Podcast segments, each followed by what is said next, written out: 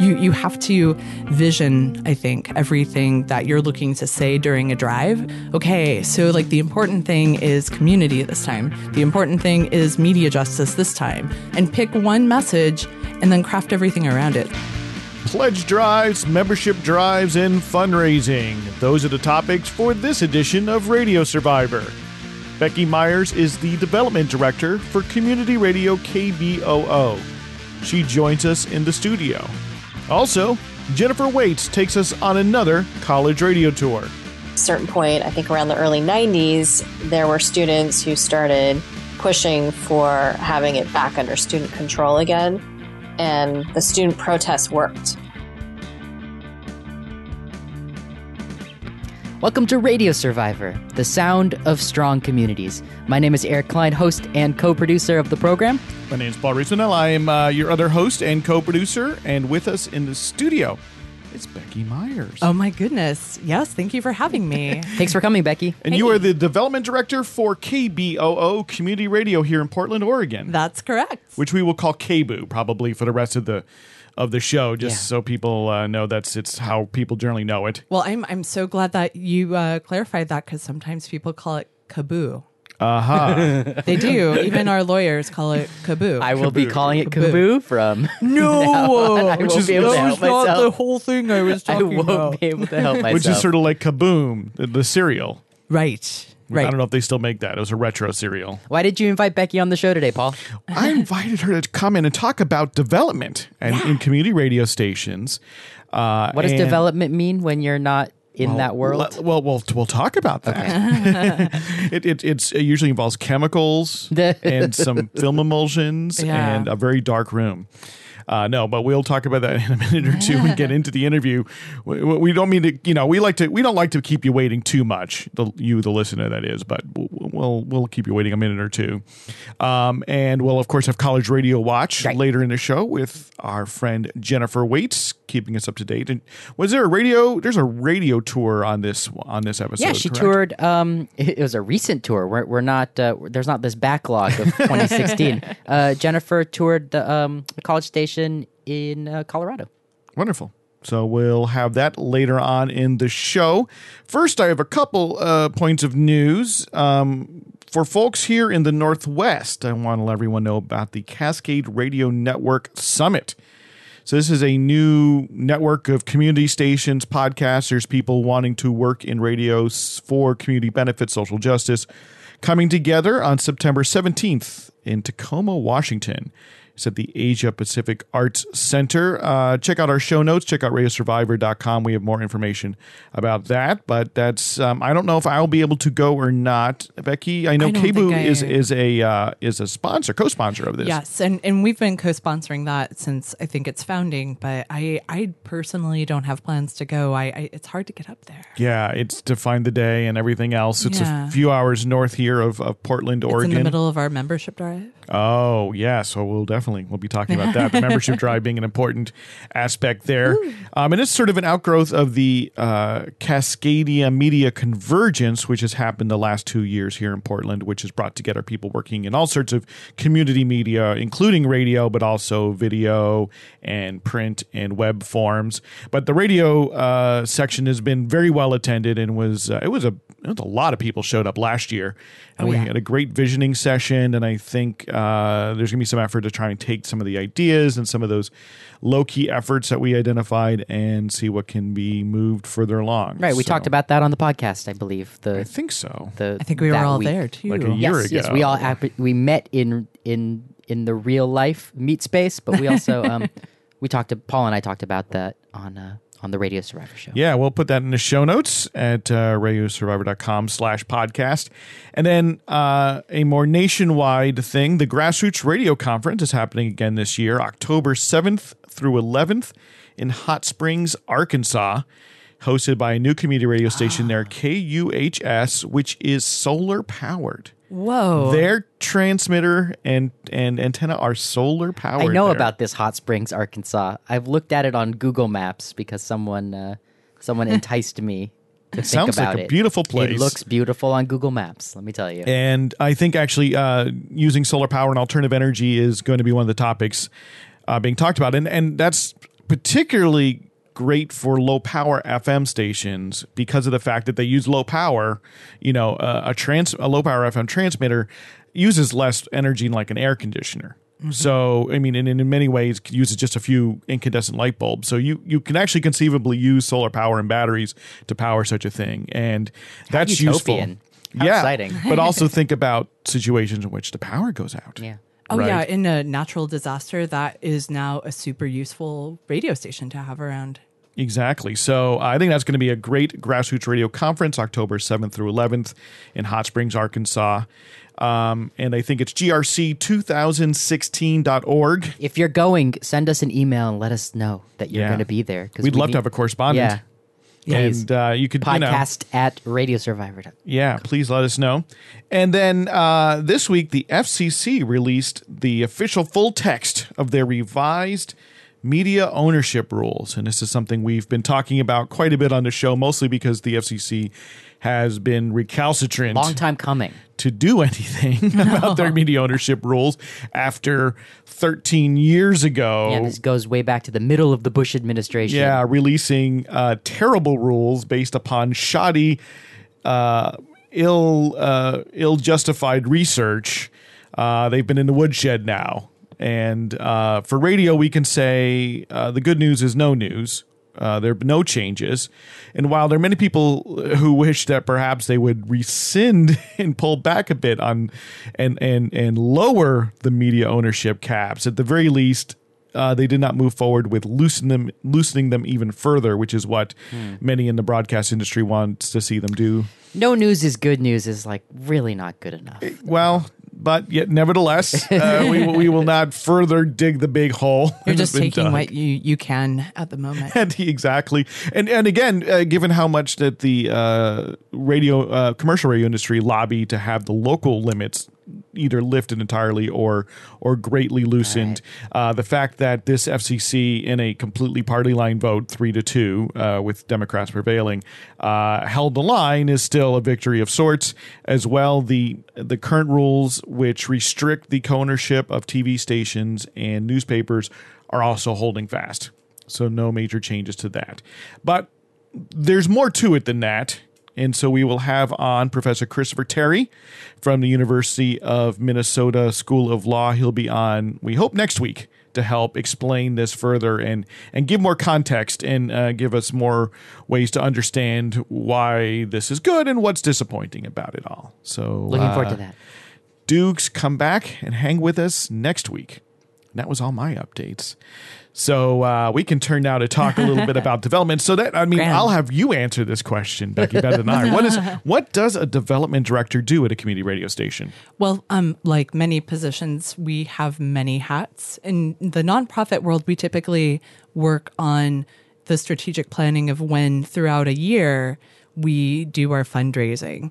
And fundraising can mean a number of things. We are talking about when we're writing grants and when we are expecting the money from said grants, or when we're going to have membership drives or a direct mail campaign or a number of other you know campaigns that we typically think about but in community radio. The lot of what i do specifically is the strategic communication surrounding our fundraising or how does a community radio station talk about itself in a way where um, you know the undertone is we need your support what we do is really important to the public good and you know how do you talk about yourself in this way that encourages people to support you So we're going to pull this apart a little bit because I know that i'm um, certainly there'll be folks listening. I think who i've been in community radio a long time. Oh, yeah. a lot of this that they know. A lot of folks who are new, who are building new low power FMs and, and don't have a lot of experience, or folks at stations that that have been around a long time but just haven't had a lot of time or energy often to de- dedicate to their fundraising. So, I mean, you say you know camp you, you have a strategic plan. Right. Uh, you know, I think people hear that word sometimes and they feel immediately a little nervous, a little scared. They're like, oh my gosh, this sounds like an enormous thing, a strategic plan. I, I don't know what our strategy is. Never mind what the plan's going to be. right Can you break that down? Like, kind of like, like in, in the simplest terms, like, what does that kind of look like? So, you know, throughout a year, there are more uh, appropriate times when people are thinking about giving to the nonprofit of choice. So towards the end of the year when you're taking a look at your finances and saying, "Oh goodness, like it's time for me to, you know, up my, you know, uh, my my my philanthropy and you know time for me to um, sort of plan ahead you know that that end of the year time is say better than you know at the very beginning of the year in january and february Why is that? it's it's just a tax year thing Aha. yeah, like if you um you know make a donation at the very beginning of the year, you may have you know you have that whole entire year to kind of figure out you know how does that fit into your other financial plans, and and that's what I mean by stra- like strategic. Like uh, at at what times of the year does it make the most sense to run specific campaigns? Okay. So at the end of the year, you think people, one, they're, they're maybe thinking, oh, I'd like to have, I need a little bit more write off for folks who, who are able to itemize their deductions. Absolutely. Uh, often people who own homes is, is, is a big component of this, or people who make a lot of money, um, who you definitely want to target as a, as a community radio station. You you hope to have some folks in your audience who can spare a little bit more money. So you think at the end of the year they'll be they're thinking about oh I might want to up my charitable contributions Right. and look for places to, to place that money to, to mm-hmm. give that money. Right. And it, it- it sets the timbre of the year's fundraising too. Like these people who have, you know, like more liquid assets that they can they can donate to community radio stations and other nonprofits indeed. And that sort of fuels the the kind of efforts that we as fundraisers do. Um, we don't necessarily rely on just the big givers. And we, in fact, have found through a number of different studies that, you know, it's the folks who uh, don't necessarily itemize. They don't necessarily have, you know, the the endless sort of like giving capacity that truly make up our constituency. It's it's just folks, you know, like myself who I, I give lots of money to nonprofits and to community radio every year, but I, I really don't make that much. So. Right, right, and and as we've seen, I think um, with sort of the the changes in like sort of political fundraising, uh, through you know both the sort of Howard Dean campaign into the Barack Obama campaign, that's and, and the Bernie Sanders campaign, small donors have have added up actually to quite a bit. Yeah, yeah, billions of dollars, twenty seven dollars at a time. I think is their their whole thing, right? But but that, that's totally true. Um, for KBOO, as an example, we have you know over eight hundred thousand dollar yearly budget, and eighty percent of that is individual contributions. That's fantastic. Yeah. So our uh, membership is is truly important to us, but it's also, I think, part and parcel of community radio, which is in fact a community of people who not only make the radio but also support it and also you know do everything that helps to um, make it thrive and make it grow. Now, do you have a sense of how that kind of proportion of being individual contributions? How does that compare to sort of nonprofits as a whole, or sort of bigger nonprofits? Do, do you have any sense for that? Um, absolutely. So um, I, I had worked for a time at the National Indian Child Welfare Association, and the bulk of the money that comes in through that is through federal and private foundation grants. So um, I would say that a percentage uh, wise, I'm, I, I don't remember now or have a, a good grasp on what it is currently, but it is definitely under 30%. So to have um, a, a an organization that has you know this large percentage of it being individual contributions is is is specific to a, a certain type of nonprofit, that of the membership organization. So we wouldn't be able to say that we were a membership organization if we say have our membership go below thirty three percent. Okay. So, like, it, it, there's a pretty hard and fast line in terms of nonprofit law and the the policies that surround, you know, the the credentialing of nonprofits. That you know, we we talk about ourselves in a certain way as prescribed by law in that way. I see. Uh, but yet, you know, there's a big distance between 33% Oh and God. 80%, right? So, so what's an advantage as as as a radio station and a nonprofit to having that level of individual donor support as opposed to relying more on maybe fewer but bigger donors?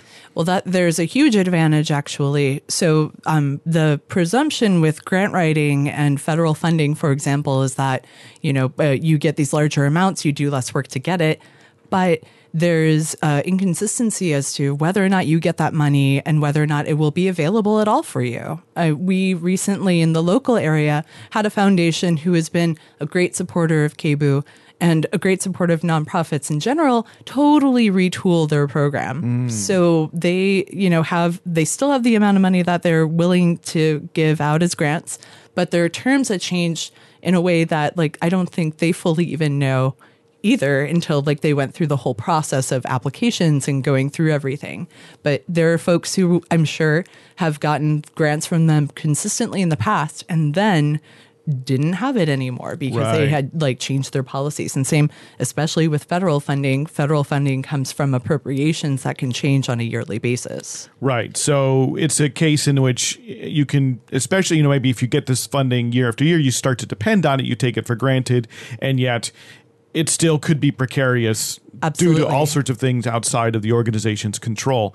And I know, you know, say 20 years ago, uh, almost, uh, you know, a lot of cases, uh, Corporation for Public Broadcasting funding was was controversial in, in community radio because in some cases uh, there are strings attached Oh yeah. uh, and then that has changed over the years. Um, but also, there was, there was at least some folks stood on the ground of saying, well, even if there aren't strings attached, uh, you know, becoming dependent on this money might bring you out of touch with your community because in, Yes. for some smaller stations, it could make up more than 30 or 40% of their budget. th- This funding that comes from the federal government. It's appropriated by Congress, uh, but the Corporation for Public Broadcasting is itself an independent body. So its appropriations are independent, but the money it gets, how much it gets, is, is Right, comes utterly dependent upon pot. Congress. Yeah. And and so I've you know I know that that, that that was awfully controversial. A lot has changed in those twenty years. In fact, community stations tend to get less uh, CPB money than they used to, and that there's been a lot. There's been a narrowing of how much money goes to radio in particular. Um, but I know that uh, recently, uh, KBOO and you you led an initiative to apply Yeah. for and get some CPB money. and and we were successful. We totally that happened, and it it does constitute a pretty large perspe- uh, percentage of our whole. However, um, we're we're taking a look at the past and knowing that you know we had had CPB money before, and it went away. Yeah, It, it went away in like a pretty spectacular, dramatic way, and that's what happened to a lot of stations. yeah. exactly. I mean, like you know, there there are lots of reasons for it, but we the the way that we were able to survive and the way that we were able to even thrive over time was because we had individual contributions and our community really stepped up to make up the difference in mm-hmm. a lot of different ways. I mean, the individual contribution membership model, of course, that was helpful, but they you know they they came in they made radio they like became engaged with the board they did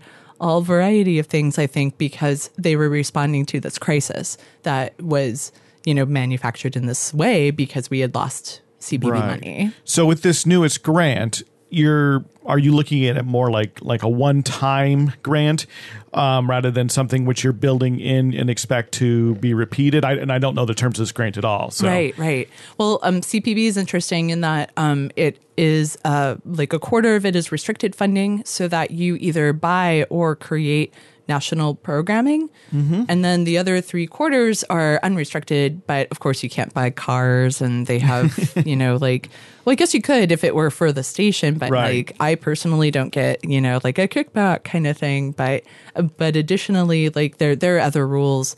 Um, I'm looking at it from a capacity building status, like uh, whatever we can do in order to increase our capability um, at the station to be able to either fundraise more, to provide better community support and engagement, to further digital equity. Those are things that we're kind of considering right now. But as to what our plan is, we we found out about a week ago. Right. Yes. Yes. so, so one of the things you mentioned, so you said as part of a strategic plan, you're looking at this calendar and you're looking at uh, when during the year are times in which people are apt to give, in which they're good times to ask people to give money. So, what kind of and you mentioned campaigns. Right. So, so, so you know, in short, what is a campaign? So a campaign has multiple pieces of fundraising in it. So if if we were to say, um, you know, do a direct mail, all we're doing is sending our um, constituents and members a, a piece of mail that says, "Hey, we're really important. We need you to step up and you know help out."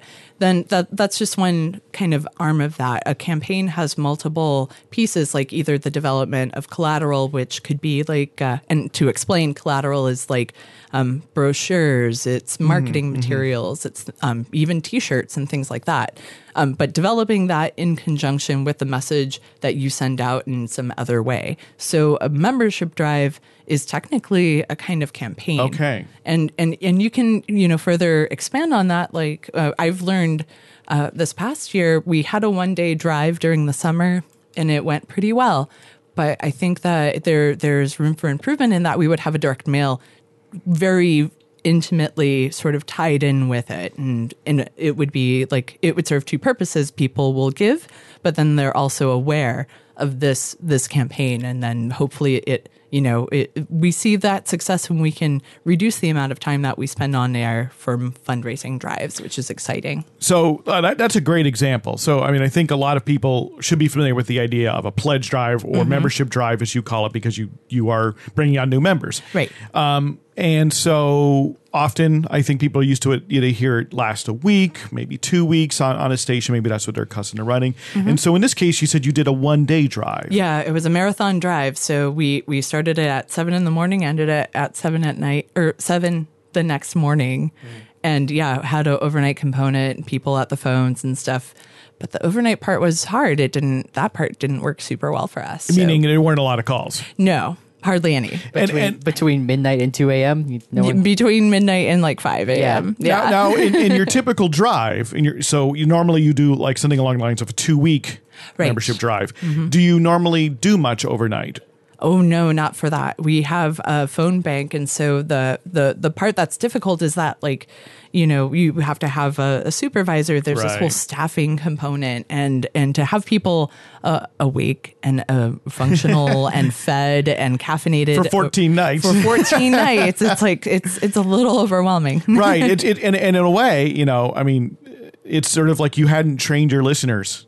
You know, Right. you're overnight because you probably have at least some small component of listeners who really only listen in the overnight hours. Absolutely, and, they, they are hadn't used trained. to it. Yeah. So uh, you know, in a way, they, they weren't ready They're for the used message. to getting their radio for free. or, or right, exactly. Yeah. I mean, to some extent. Um, unobstructed by the message. Yeah. Please give us money. so so why did Graveyard. you choose the to do? graveyard workers. Why did you choose to do a one a one day drive? What, what what's the what was the advantage or the perceived advantage? Well, one of the things that we're toying with is the reduction of on air fundraising. And we know that that's, you know, a very effective way to go about it. But I mean, uh, we all know as radio people how the public perceives on air fundraising. And it's typically a time for people to tune out or do something else. So so it's it's considered to be you consider it to be a little problematic the, the amount of time you spend on air fundraising. Right. because- Especially over like days, you know, like in, in not since I've been there, but I've been told that we've had month long membership Wow, drives. okay. Yeah. So so I can I can see that being a bit frustrating as a listener. And so the one day drive was an experiment. And and the reason why we did it was because we were hoping to see if in that one day we were able to raise a, an adequate amount of money in order to start benchmarking less days throughout the year. Uh-huh. And you know, like we we learned a lot of really great lessons. And next year when we do it again, I think we'll have a lot more success. Is, is there a big lesson you can share uh, aside from the overnight lesson? yeah, the overnight lesson is is a good one, but also, you know, the the campaign piece is super important. We had a um a, a, a direct mail that we had sent out, and it was it was tied into another program. Like we have a youth collective. We Okay. we made it all about them. We had them tell stories or cute pictures of kids, things like that.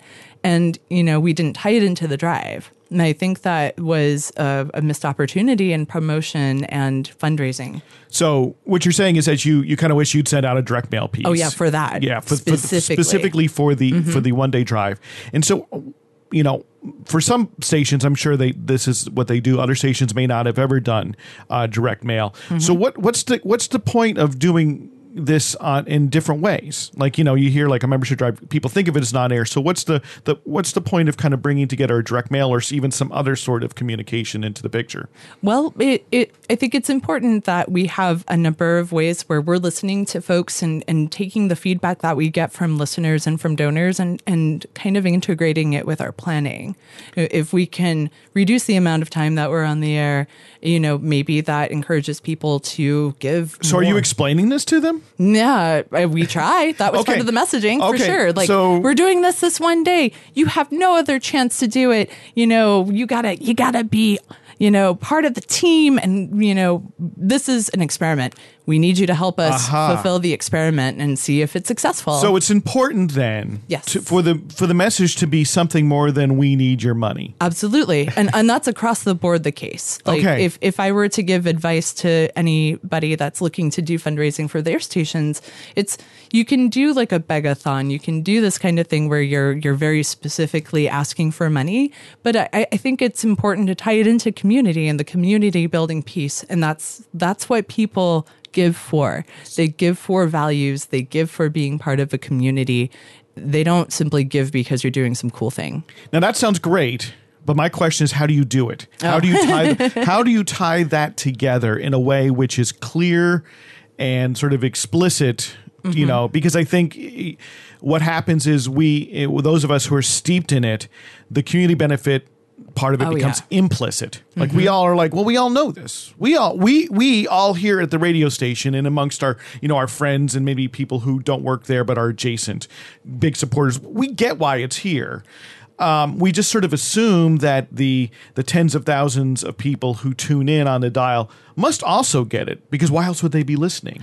Yeah, well, you know, I, that's a thing that that's a little hard to get past as somebody who's do, doing messaging for radio because it is implicit in our understanding and culture, but but to everybody else around you who's listening, it's they're consuming this. Like this is something that they listen to in their cars or they they podcast later or stream mm-hmm. on an app or something. And so you you have to vision, I think, everything that you're looking to say during a drive specifically. Like just sit down beforehand and kind of like, okay, so like the important thing is community this time. The important thing is media justice this time. The important mm. thing is like and pick one message and then craft everything around it. So, like your visual components, if you do social media marketing, they all center around that mm. idea. If you put ads in the paper, if you do a direct mail, all of these things tie into the one message, which is community radio has this importance beyond the fact that we're making it. It's that we're in it together. And then how does it reach out to the greater community? And so, do you have do you craft language and maybe taglines? Absolutely. That that you hand over to your DJs and your hosts to to use. Is that something you do? Yeah, absolutely. We're um actually when I leave here, I'm going to go home and I'm going to write up a document called our, our pitching points, and so it has a few pages, and and I think we can we have some room for improvement there too, and I'm I'm going to look into that. But you know, I I sit down, I write down some points. You know, with the, the the messaging sort of built in because it's it's hard. Yeah, Mhm. 'cause- as like someone pitching. Yeah, because I can. I've heard this. I've heard it so many times listening to my favorite radio stations. I've heard the the host. They don't want to do it. Right, exactly. They and don't want to be it. there. They will say yeah, it too. They're, they're or but maybe even they mean well. I've heard worse. I've heard hosts who have uh, been hostile to the station while uh, pretending to fundraise. Oh, that's a different problem. Uh, they don't want to do it because, like, I mean, for one thing, uh, they're volunteers. They're probably also worried about uh, right. the rent. I Right. suppose Their their lives too. and then and then they um i you can just hear it all the way down to the bottom of their personalities how uncomfortable they are in that mic break moment asking the listeners Right. They project themselves often. Like I don't. I can barely afford. So how can I ask people who I yeah yeah. think are much like me and and, and, and probably to be true, probably many of them are. Can they can barely afford? How Yeah, can I so ask? how do if you it- how yeah. do you help that host Well, but the way that I, I like to think about it is I, I, I, I don't know, like philosophically, I, I kind of deconstruct everything that I, I can. And in terms of pitching, there's, uh, I think, uh, an automatic kind of issue where people lend themselves to this innate classism. Like, oh, you are important because you put in this higher dollar amount, or you can be part of this really exclusive club, which I see a lot in other public media places where, like, the sustaining giving, for example, is some kind of club or it mm-hmm. has some like prestige or something like that. But, but that's the only sort of support and information that people get is for these big things. Right. And and you know, it, it's difficult to speak to that if you yourself are, you know, s- suffering from poverty in any sort of way or if you, you know, like don't connect with that message whatsoever. There's like exclusivity and classism to it that that feel really weird. And so, of course, like you yourself, like every fiber of your being is like, "No, I don't want to perpetuate this." Even if Right. subconsciously like that that's what's going through your mind and and consciously you're just like okay well now i have to talk for five minutes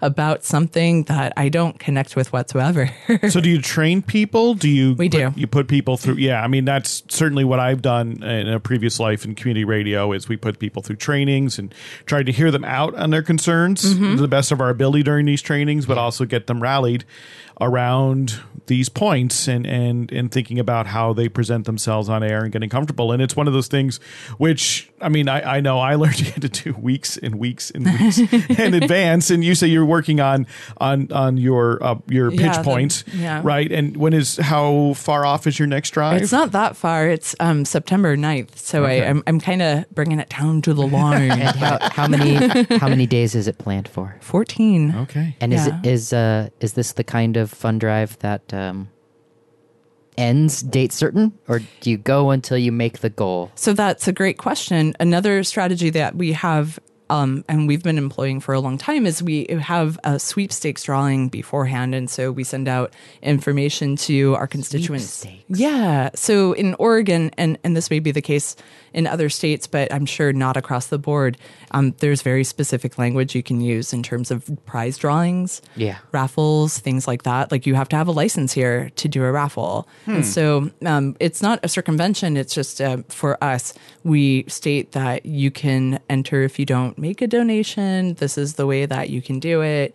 But if you put in your name by a certain point, and if you ma- become a member by a certain point, then you're entered to win some kind of amazing prize. Like this time, we have um, a trip to uh, Bucerias in Mexico with flight included, like that kind of thing. okay But um, but part of it is also subvert the drive piece, and so if we're able to make a specific goal before the drive Mm-hmm. starts, then we can take a day off the end, and we've increased Right. that number. i ran a campaign like that now going back about 18 years I think. Oh, 1998. That would be 18 years. Am I not correct? Uh, we we called it. We uh, what do we call it? Cut the drive short. Yeah.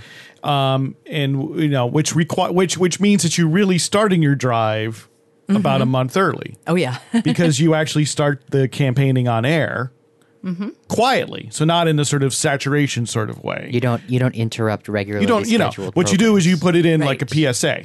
You just say, "Oh, uh, our fund drive is coming up.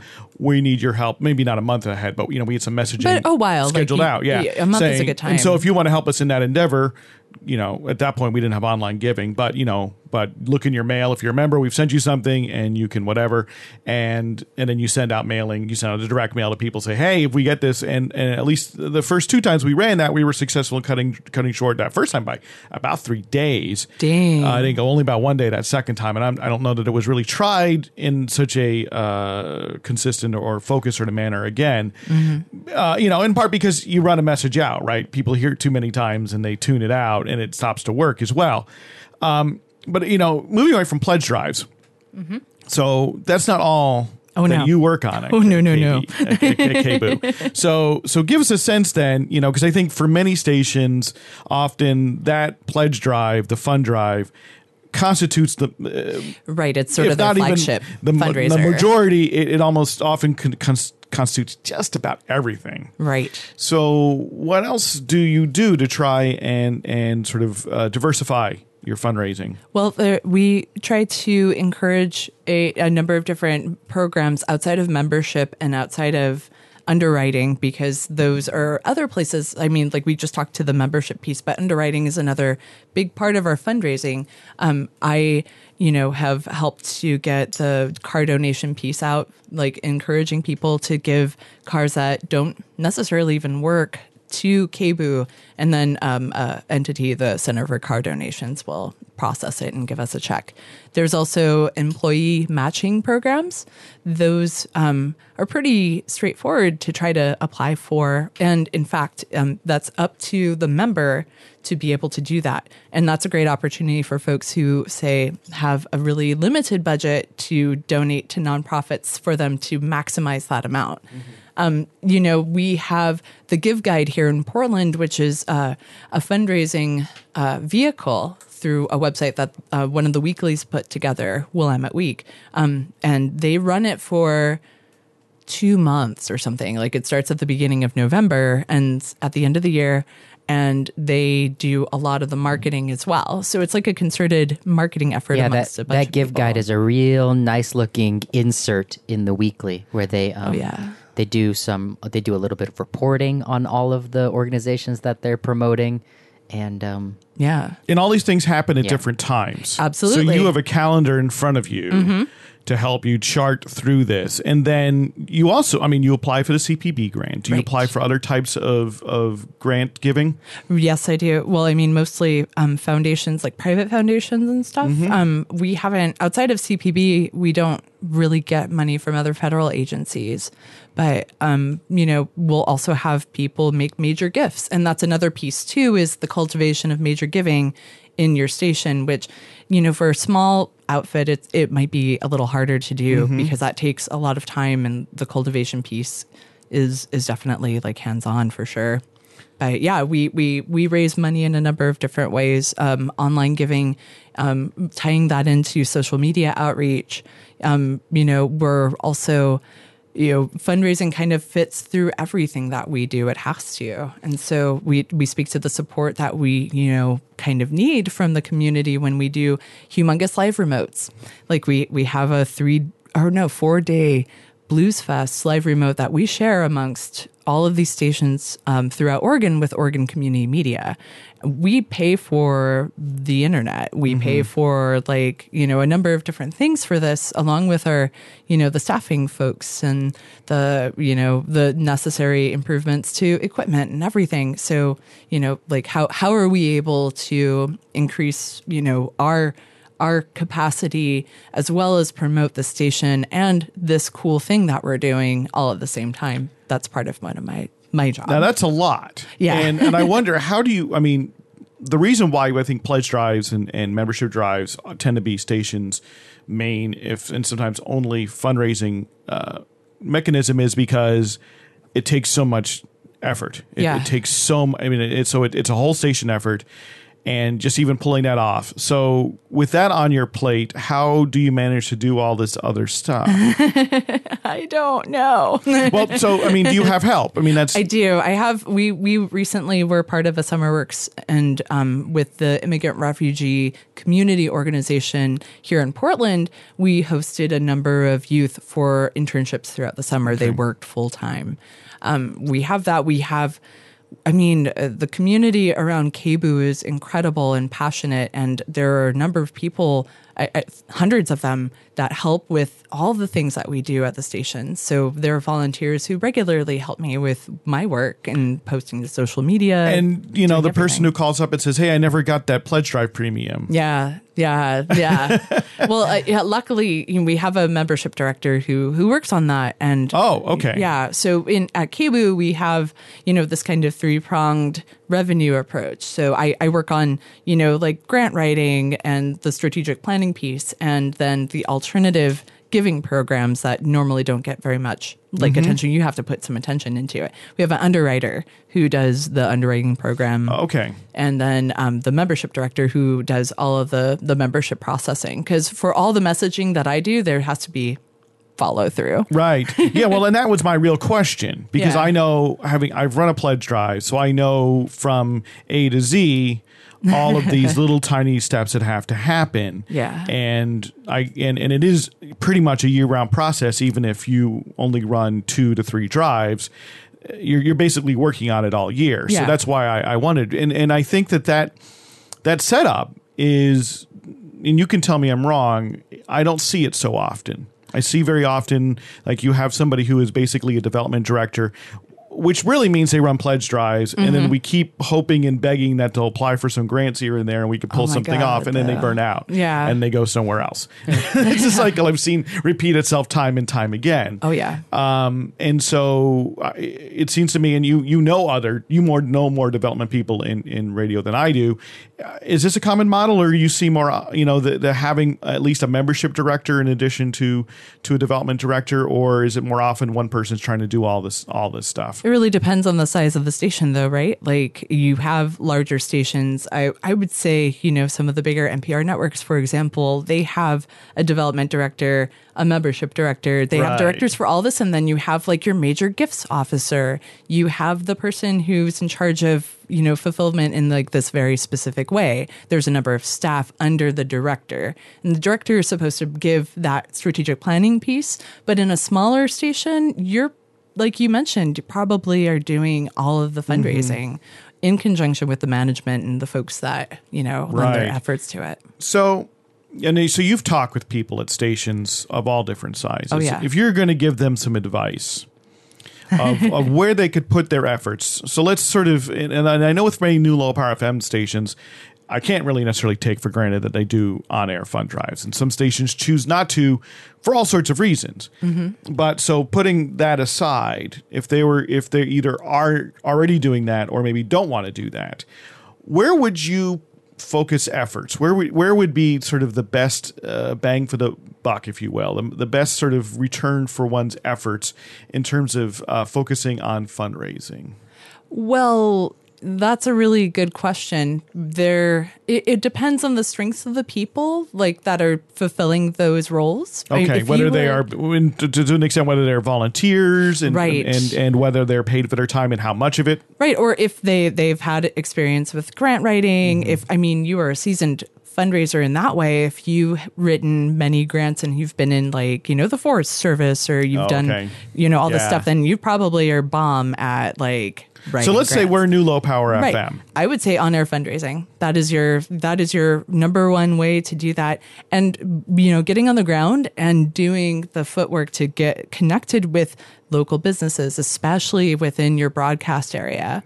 You So know, underwriting, essentially, underwriting, Underwriting. And, and sorts of sponsorships like that. yeah, and underwriting is a big deal in that, but it can also tie into your on-air fundraising in that like those folks can either, you know, provide matches for that particular piece like that you can have like a matching period during the day. So if you call in right now, you know, Joe's Pizza is um happy to or not happy. I mean that's that's not a good wording for it. no, you can't qualify it. Like Joe's like thank you Joe's Pizza for providing a match. Everyone who calls in now will have, you know, their their dollar amount doubled. I see. that Right. kind of thing. Or they can do, you know, like they donate food for the folks that are answering phones or doing fulfillment and stuff. That's a humongous piece of it too, is that they can support the station outside of giving money. Mm-hmm. You know, supporting with food and promotions. So developing these relationships. Yeah. And and would you say that uh, sort of the on-air fund drive is a piece of developing that relationship with your listeners in a different way? Absolutely.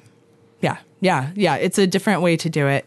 Um, you know, they're part of the community too. Bringing them into your community is probably one of the most important things that you can explicitly state on on the air. Yeah. And you know, we we assume there's often the assumption that people hate pledge drives, listeners. And yet I had the experience many times answering phones and talking and taking pledges over the phone of people who loved it. Mm-hmm. right? Who who and in particularly loved it in, in community radio because uh, there was so many different voices, so many different ways of expressing.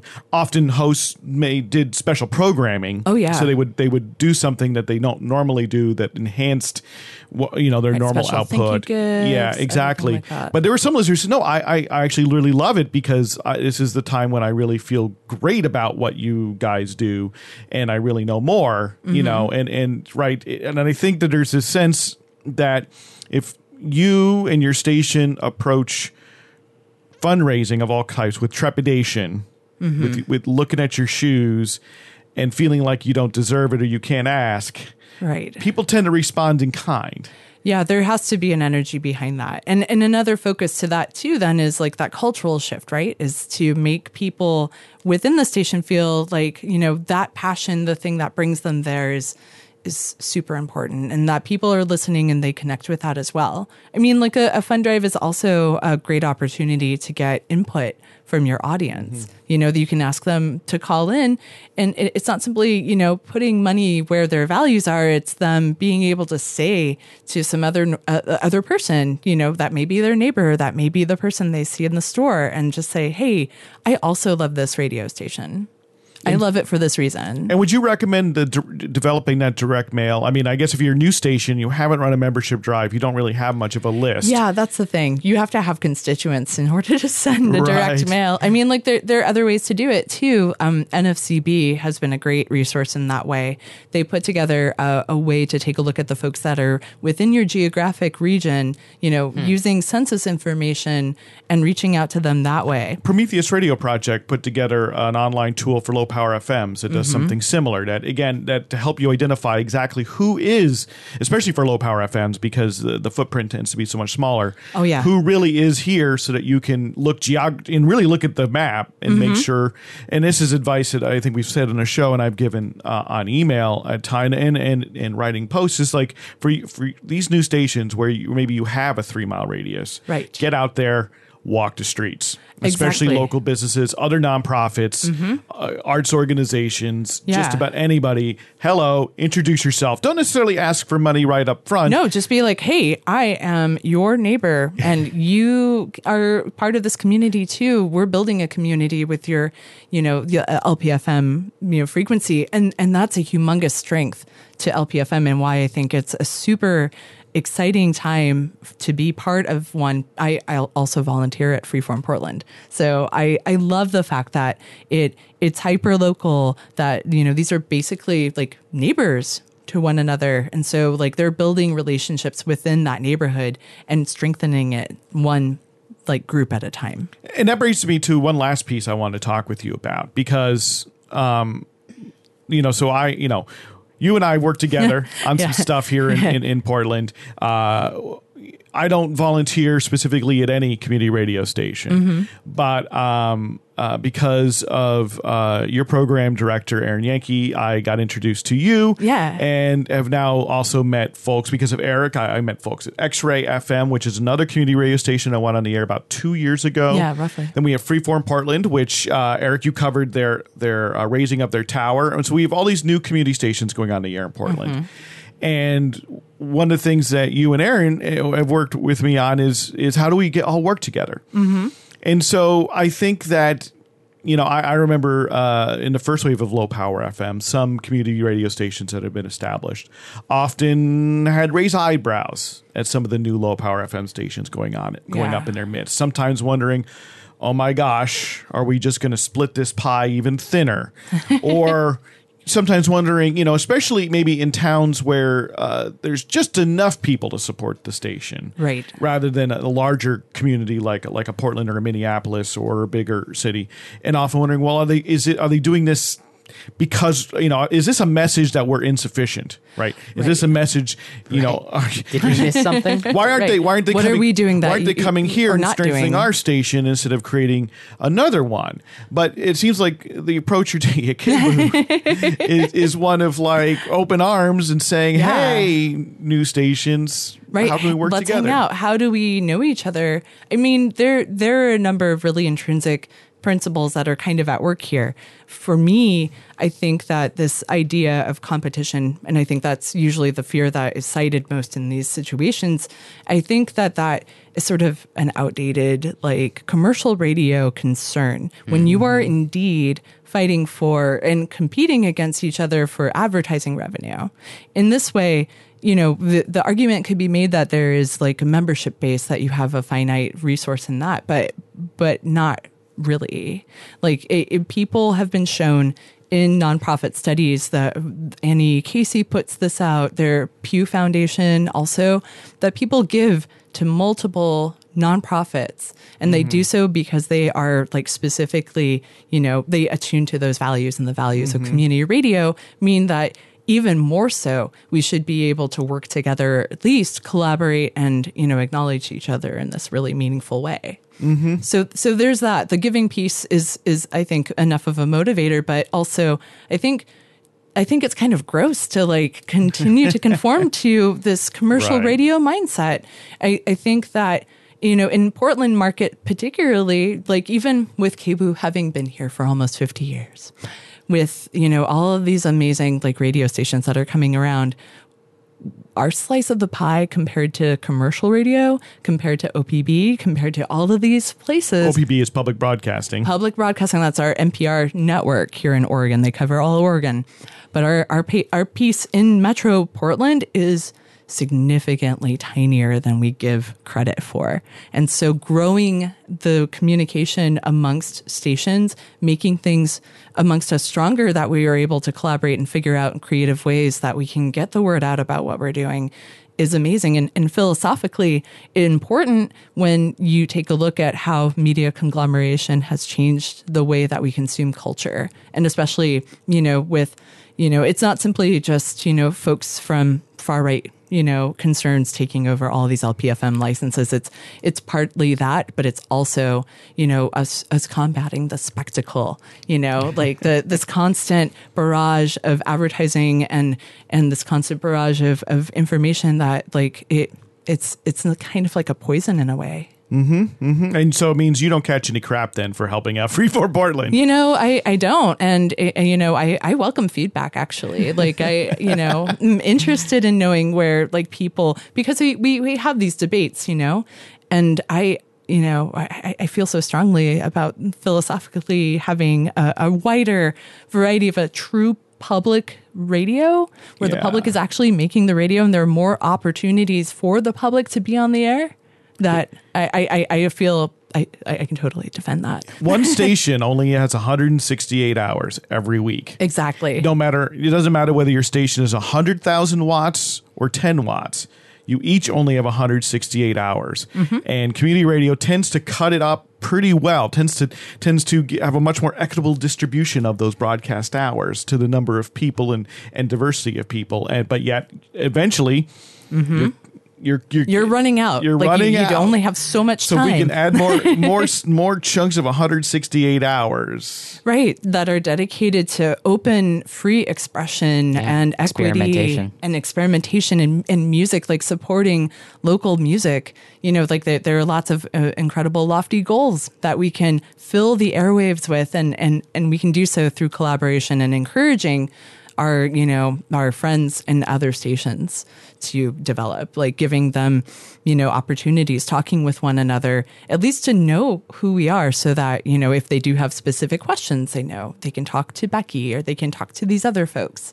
And you know there there are other ways of collaborating. CPB encourages this and um, I think they do so in a different way. Like it's not simply this kind of like casual kind of finding places where where we we can collaborate. It's they want you to build master controls. They want you to like well i mean like Yeah. seriously and especially um, mo- multimodal like kind of collaborations between radio and tv for example. right. so that that's sort of the impetus but but i think anyone can really like do this piece. What I enjoyed, uh, so for National Radio Day, which I previewed on our last show, yeah. uh, at, at your invitation, Becky, I went out to Centaur Palooza, which was a uh, three day near, I guess three day Yeah, music was three fest. oh, I went to one day uh, that happened on that, and we went for National Radio Day, and so there All was day. a table and tent with a sign that you stenciled said "Happy National Radio Day." yep and there were X-Ray FM, Freeform Portland, and KBOO together on one table with volunteers from all. And so many people walked up, and many people would say, "Oh yeah, I know about KBOO, but I, I don't know about these other stations." Or some people would say, "Wait, wait, you're all radio? Wait, you're all community radio?" exactly and the eyes went wide in so many cases. I, I- it was amazing at this festival, and just to sit there and kind of watch it and and have the have the uh, privilege of being there w- was fantastic, and. It, I think exactly. It seems so much stronger, right? And I think it grabs that much more attention when folks are like, so I have this selection of things in these different schedules that I can listen to uh, so many more things, um, and as well have an opportunity to be on air at, at all three stations in one way or another. And and I think that that was it was a fantastic way for me to celebrate National Radio Day. Uh, I went home- Surrounded by radio. surrounded by radio, surrounded by great music in the in the 98 degree heat in the parking Holy lot. Holy cats! I, I think it, it had to be like a 300 degrees. It felt like Oh my! But uh, nevertheless, it, I think uh, it's a great example and the kind of thing that uh, you know. I hope that we are encouraging folks to do in cities and towns across the country where there are more than one station, um, and in many places there are now because of low power FM. uh, that to collaborate to the best of your ability, and and you know, and sometimes you're going to be strapped with your own own needs, and so Oh, yeah. part of it's just making sure to say hello, introduce Right. make sure you have each other's phone numbers and email addresses Be friendly. so, so that at the very least right you know and you know and don't if you've got a new low power fm station don't be afraid to call up uh, the existing community station or public station i've seen Mm-hmm. a lot of really great collaborations between public radio and community radio in so many cities don't Oh, Seattle assume has done a great job of that, by the way. Like, Yeah. their National Radio Day was really cool too. don't assume Valley. that the, that the NPR folks are looking down their nose at you. Just don't, really. Uh, or you know, I mean, they're really not NPR. They're they're public radio. They're local public radio. Don't assume it. Put out the hand. Say hello. Give the opportunity for uh, for collaboration. I think that that's that's a great message. Right. Well, I mean, the, if I were to put one little like jewel of knowledge in front of anybody who's listening, who's interested in fundraising or anything, is you will never get anything unless you ask. You will never ever get donations. You will never get collaborative.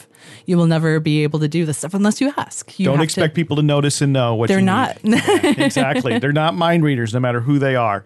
That's wonderful, Becky. That's a great note to close on. You're the development director at KBOO Community Radio. KBOO. in Thank you for Portland, having me. Oregon. And uh, KBOO's at kboo.fm Yes, it is. Online. And you've got, you're on Instagram Right. and on Twitter, Facebook. Facebook. We're going to do Snapchat soon. So you can see, and, and I know you do much of that social media. Yeah. so folks can see your work, and it was something we've talked about before here on the show.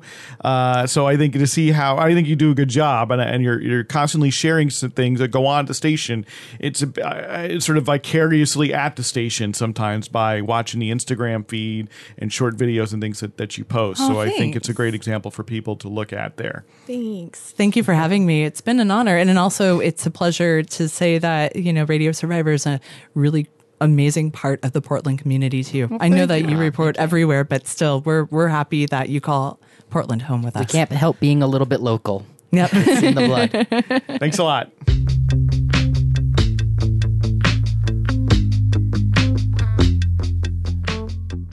And once again, that was Becky Meiers. She is a development director for community radio KBOO, KBOO in Portland, Oregon. Coming up in just a moment is College Radio Watch with Jennifer Waits. But first, I want to remind you that you can find links to everything we talk about here on the show at our website. Just go to radiosurvivor.com slash podcast and then uh, click on the link for podcast number 61. That's it. This is our 61st podcast. We'd really appreciate it if you'd help more listeners find out about the show. Please tell a friend or colleague if you think they'd like it or enjoy it. Also, it really helps when you rate or review the show on iTunes. Every extra rating gives us a little bump, helps us bubble up in the charts, potentially exposing the show to more radio survivors like us. And if you have any comments or questions for us, please send them along to podcast at radiosurvivor.com. And now, College Radio Watch. We're joined on the line by uh, via Skype with Jennifer Waits for College Radio Watch. Hi, Jennifer. Hey, Eric. So we're going to talk about uh, two things today. One, uh, a quick tragedy that illustrates well something I guess about about college radio and, and the communities around it. And then and then you took another tour, a tour of uh, Colorado State's radio station, KCSU. But first, let's start with the um, the rather tragic and disgusting goings ons at University of Chicago uh, station WHPK. Yes. Well, there were um, dramatic headlines that make it seem more disgusting than it probably actually is. Um, but there there were reports in the press about bed bugs at WHPK, which is the University of Chicago radio station. So there are a few articles about this in the press, and then the station made a statement on its Facebook page clarifying that there has not been an infestation. Um, Infestation is a strong word. Yes. Um, that a single bed bug was seen on a few occasions, and at no time was more than one bed bug ever seen. And so they called in exterminators to set traps, and the exterminators determined that there was not an infestation. But because of all this, they temporarily closed the station, and um, the University of Chicago officials mandated that the station be temporarily closed and that hosts have their residence, residences inspected and cleared for bed bugs.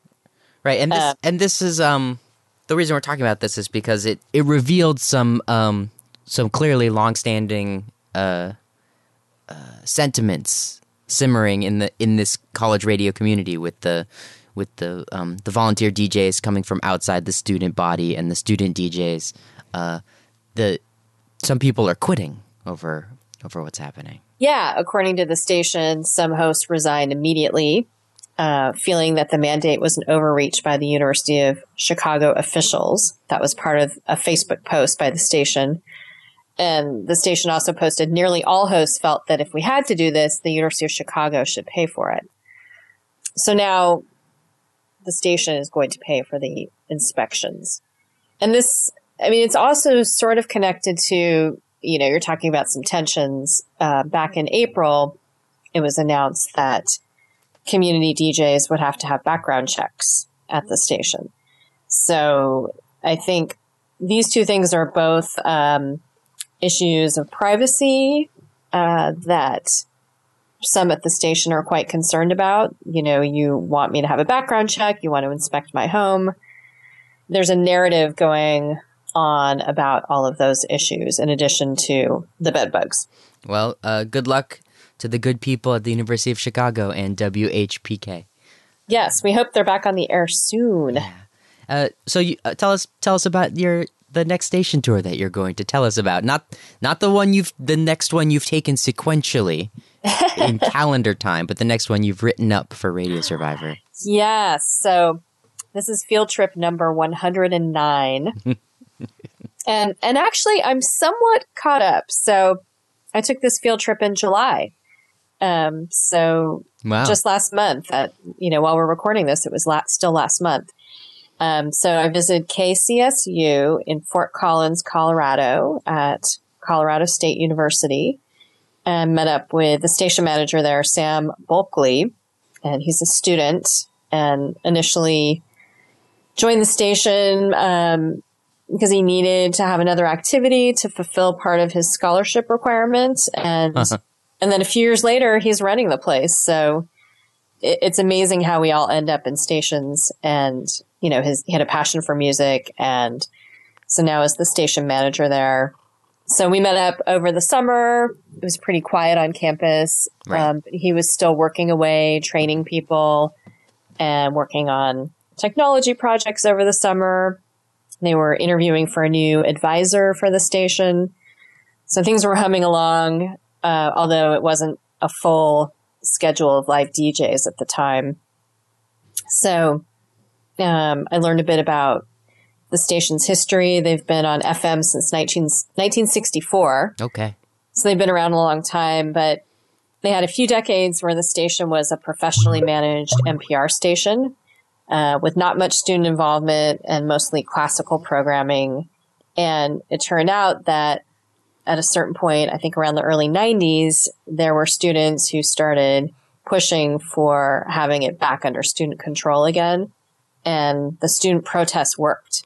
So starting in 1995, the station has been student run again Wow. which is pretty amazing story actually.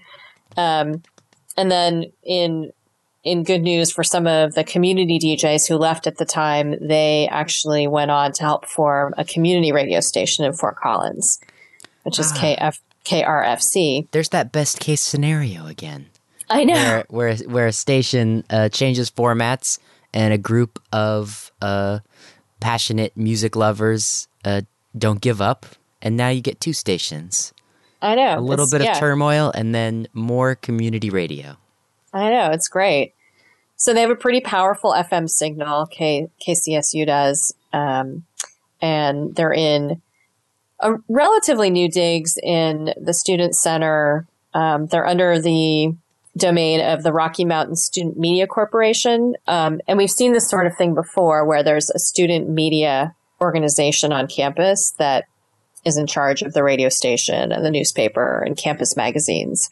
So they're under their purview um, and have a nice a nice setup there with pretty new studio. Um, I heard it's always interesting to hear about kind of drama from the past or bad incidents from the past. And there had been a big flood, I think in 1997, that flooded the whole campus and destroyed the radio station at the time. So at a certain point, they had to leave campus and be in temporary quarters.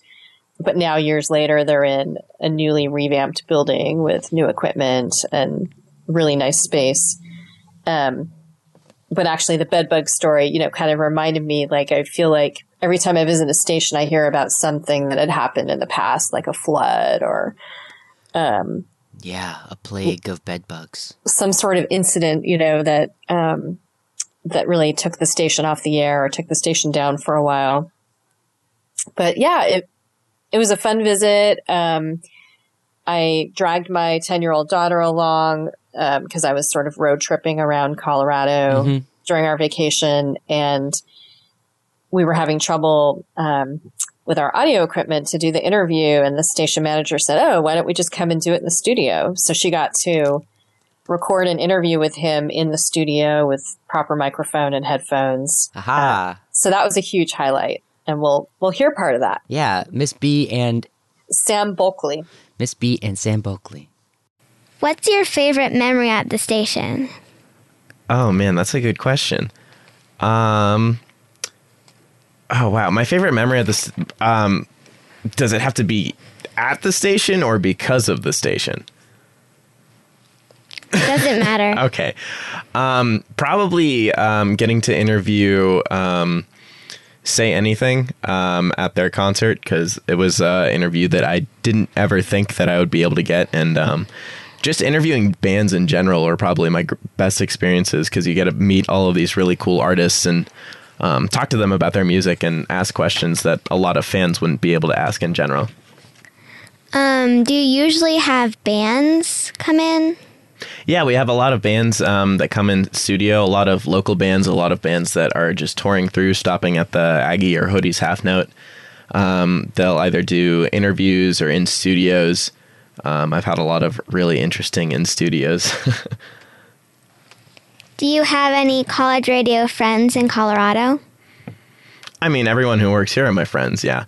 Um, we also have um, friends down in um, Boulder at um, 1190 AM. Um, they're a AM radio station out of uh, for um, CU. There, that's their college radio station. So we um, will partner with them every once in a while. How many participants do you have? Um, we have about, uh, I'd say, 50 um, volunteer DJs and then a staff of um, 14 people as well. What's one of the weirdest things you have at the station? One of the weirdest things we have at the station. Um, she's not here right now, but we have this cat totem thing that we call Katniss. Um, that we usually keep um, in the air studio that um, just sort of stares at everyone, and no one really. I don't know where it came from, and all of the staff is all of the older staff was very um just they really loved the thing and i was very confused as to why it was there um, so they, they they always make jokes about Katniss, and I'm like, what is this Katniss thing? And what happened to it? um, I think uh, Katniss is on a road trip to Wyoming right now. And also, I was curious how you found out about the station. Um, I found out about the station because uh, I actually had to get involved in some sort of um, activity on campus um, to fulfill a scholarship. And the previous years I had done um, IM sports. So um, I started uh, just like looking around and I was like, oh yeah, we have a radio station. I'm really into music and know a lot about bands that I listen to and stuff. So this could be a really cool experience. And um, yeah, and so then I just volunteered DJing, and uh, two years later, now I'm station manager, and it's it's pretty cool. It's a pretty cool gig. Do you archive the radio shows? um, some of them do. It's really up to the DJs um, if they want to record their shows and um, use it for later or anything. I was curious about the Fort Collins music scene and how you guys are connected with that. Yeah, so um, Fort Collins music scene is is sort of weird because there's a whole bunch of different um, genres. A lot of people are into reggae and folk sort of stuff, um, but there's also like a huge um, sort of smaller. I guess not a huge scene, but a smaller scene of um, just a lot of um, alternative indie bands or um, even just some punk bands as well. Um, and we try to get as many of them in studio as possible and try to work with the local venues as much as possible um, so that we can sort of expose these artists and have um, them get big because who knows if um, the next artist from Fort Collins is going to be um, the next big star that someone will look back three years later and be like, oh, KCSU got to do an interview with them in an in studio, and that's really cool. What do you think the college radio scene is like in Colorado? Um, That's a good question. I think that um, in Fort Collins, we have a really big following of people who um, listen to our music or our station a lot. Um, I feel like through the rest of Colorado, we're sort of the biggest station, and we don't get down to Denver, which is probably the biggest populace in Colorado. So that's sort of a um, sort of disappointing and a little frustrating because if we could get down there, that would be so much more of a following. Um, so I think it's a little un- underrepresented because um, the two big schools are CSU and CU. Um, CU has an AM station, but they're we're bigger than them um, funding wise and just uh, capabilities of what we can do. DU has an online station. Um, Colorado College in Colorado Spring has a small station. Um, so I think it's sort of underrepresented. Uh, under sorry, underrepresented compared to um, bigger stations like 93.3 or 97.3. Yeah. Um, all of those stuff that's owned by iHeartMedia. So, so that was just our interview with Sam Bulkley, um, Miss B, my daughter Miss B, and then I I popped in here and there. Like sometimes I try to ask questions when she's doing her interview. Yeah. I try to get a few words in edgewise.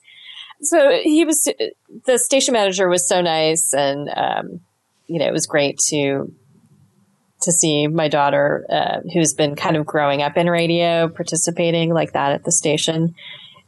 Well, Jennifer, thanks so much for joining us today via Skype on, Sure. on Radio Survivors. Good to have you. Yeah, thanks.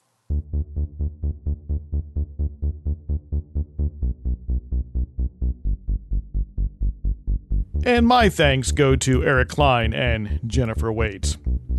And thanks to you for listening. We really appreciate it when you take an hour or so out of your week to join us in this celebration of radio. And it would be great if you haven't already, if you go ahead and subscribe to the podcast in iTunes or Stitcher, uh, Pocket Cast, Overcast, whatever your favorite podcast player is, subscribe so you get it every single week. That way you can make sure you never uh, miss out on an episode.